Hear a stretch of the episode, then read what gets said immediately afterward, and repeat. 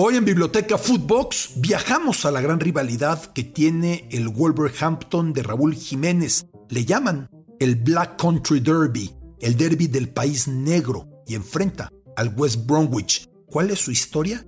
¿Por qué un nombre tan curioso? El derby del país negro. Hoy en Biblioteca Footbox. Esto es Biblioteca Footbox, un podcast con Alberto Lati, exclusivo de Footbox.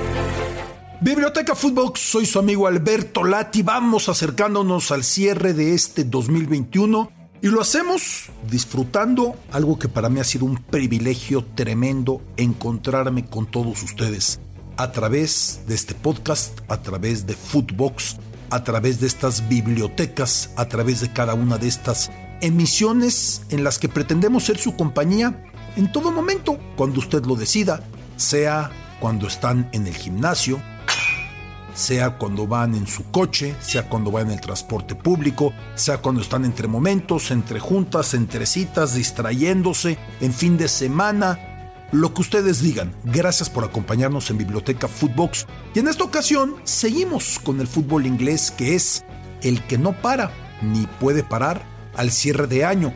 Al próximo año será diferente porque con la Copa del Mundo de Qatar, que va a interrumpir el calendario a nivel de clubes desde inicios de noviembre hasta fines de diciembre, los equipos tendrán que compensar jugando cuando solamente los ingleses suelen jugar en Navidad, en Boxing Day, en Año Nuevo y seguirse hasta tener campeón ya después a mediados del año 2023. Pero en el caso del fútbol inglés eso es lo normal. Y en esta ocasión quiero hablar de un equipo que está marcadísimo hoy por hoy por un mexicano. Me refiero al Wolverhampton, me refiero al equipo de los Wolves. Por cierto, aclarar, la palabra Wolverhampton, el término para conocer a esta localidad de las Midlands inglesas, no tiene que ver con lobos. Suena parecido y a partir de eso llaman Wolves al equipo, le llaman los lobos. Lo de Hampton es una manera muy antigua anglosajona de llamar a las granjas o emplazamientos rurales. Vamos a ver, ¿cómo nació este equipo del Wolverhampton? ¿No sería esta la única escuela inglesa que por entonces padecía mucha indisciplina? De hecho, inglesa o no inglesa, es común que las escuelas tengan ese problema o la hiperactividad de los chavos o lo incontrolables pero sobre todo las Midlands por entonces, en tiempos de la eh, revolución industrial, a fines del siglo XIX, se habían convertido en contextos muy tóxicos socialmente, con mucho conflicto, con mucha delincuencia, con mucho pleito, con familias a menudo rotas entre excesos, entre alcoholismo y los efectos todavía no entendidos de lo que iba a suceder a partir de la revolución industrial que había modificado para siempre el paisaje que hasta antes era rural, era natural de las Midlands y que desde la revolución industrial se hizo muy distinto. El asunto es que la escuela en las Midlands, en Wolverhampton, decidió atajar esa agresividad y esa violencia balón de por medio.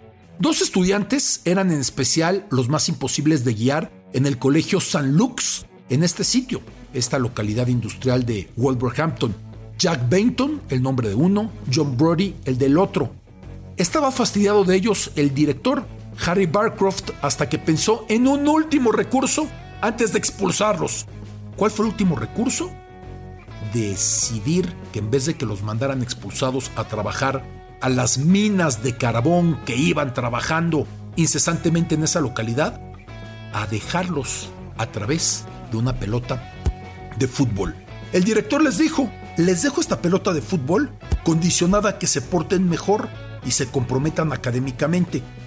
Para milagro general, los dos muchachos, los dos niños problema, cambiaron por completo. Solamente por tener el balón de fútbol y poder jugar, halló el director la clave pedagógica, lo que son las cosas. Así nació el club Wolverhampton. Ellos fueron los fundadores, los dos muchachitos rebeldes y el director que les obsequió el balón. Al paso del tiempo, el Wolverhampton desarrollaría una muy profunda rivalidad con sus vecinos de West Bromwich. ¿Qué tan cerca están estas localidades? Son 12 kilómetros, no más que eso.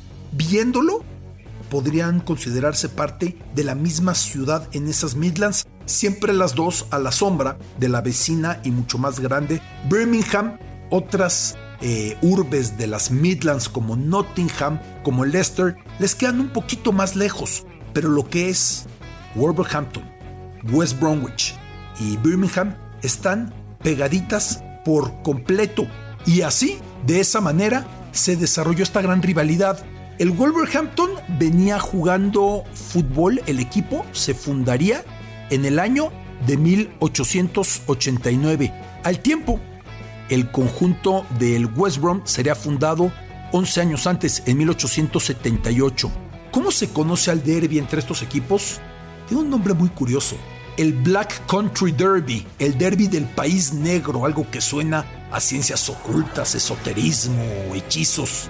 El derby del país negro. ¿Por qué ese nombre? Porque durante la revolución industrial y en la explotación de las minas de carbón, los cielos de las Midlands eran completamente negros, cielos llenos de humo, cuando esas minas de carbón eran de verdad el productor, el catalizador de ese gran emporio, del gran imperio británico con la reina Victoria.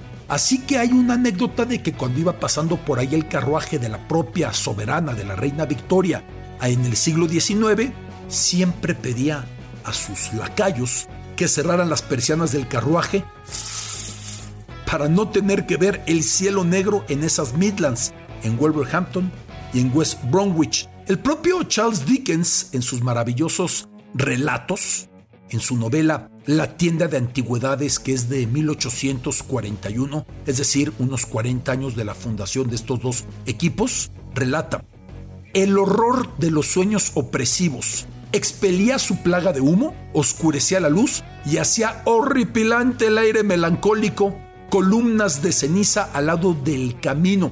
Incluso debo decirle que para crear la volcánica región de Mordor en El Señor de los Anillos, en el Lord of the Rings, J.R.R. Tolkien, nativo de esa zona, que él se criara en esa zona, entre Wolverhampton y West Bromwich, se inspiró en el denominado Black Land. Por eso el nombre del derby del país negro, porque en otra época los cielos, los aires, las nubes estaban tatuados por la espesura de ese humo, por las minas de carbón. Y ahí nació la gran rivalidad entre West Brom y el conjunto del Wolverhampton. Por cierto, el West Brom de momento en el Championship en segunda división los Wolves de momento más que asentados y consolidados en primera categoría, con Raúl Jiménez como su estrella máxima al que dedican tantos cantos y el maravilloso Sí señor.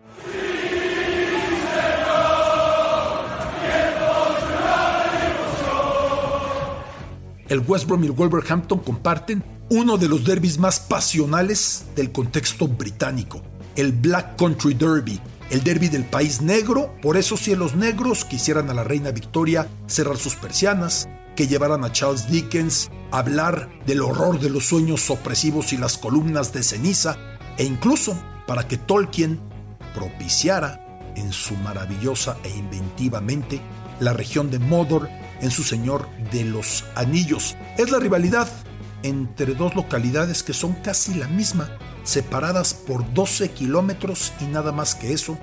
West Bromwich y Wolverhampton, casi el mismo sitio, pero cuando juegan fútbol se les olvida cualquier vecindad y es un partido que de verdad saca chispas. Chispas como las de la revolución industrial que cambió para siempre el paisaje de este sitio en las Midlands inglesas. Las Midlands que por cierto son reivindicadas en las leyendas de Robin Hood. Son sus rumbos, aunque el otro lado de las Midlands, en este sector, sobre todo son Birmingham y a su sombra Wolverhampton y West Bromwich. Biblioteca Footbox, soy su amigo Alberto Lati. Esto es Biblioteca Footbox, un podcast con Alberto Lati, exclusivo de Footbox.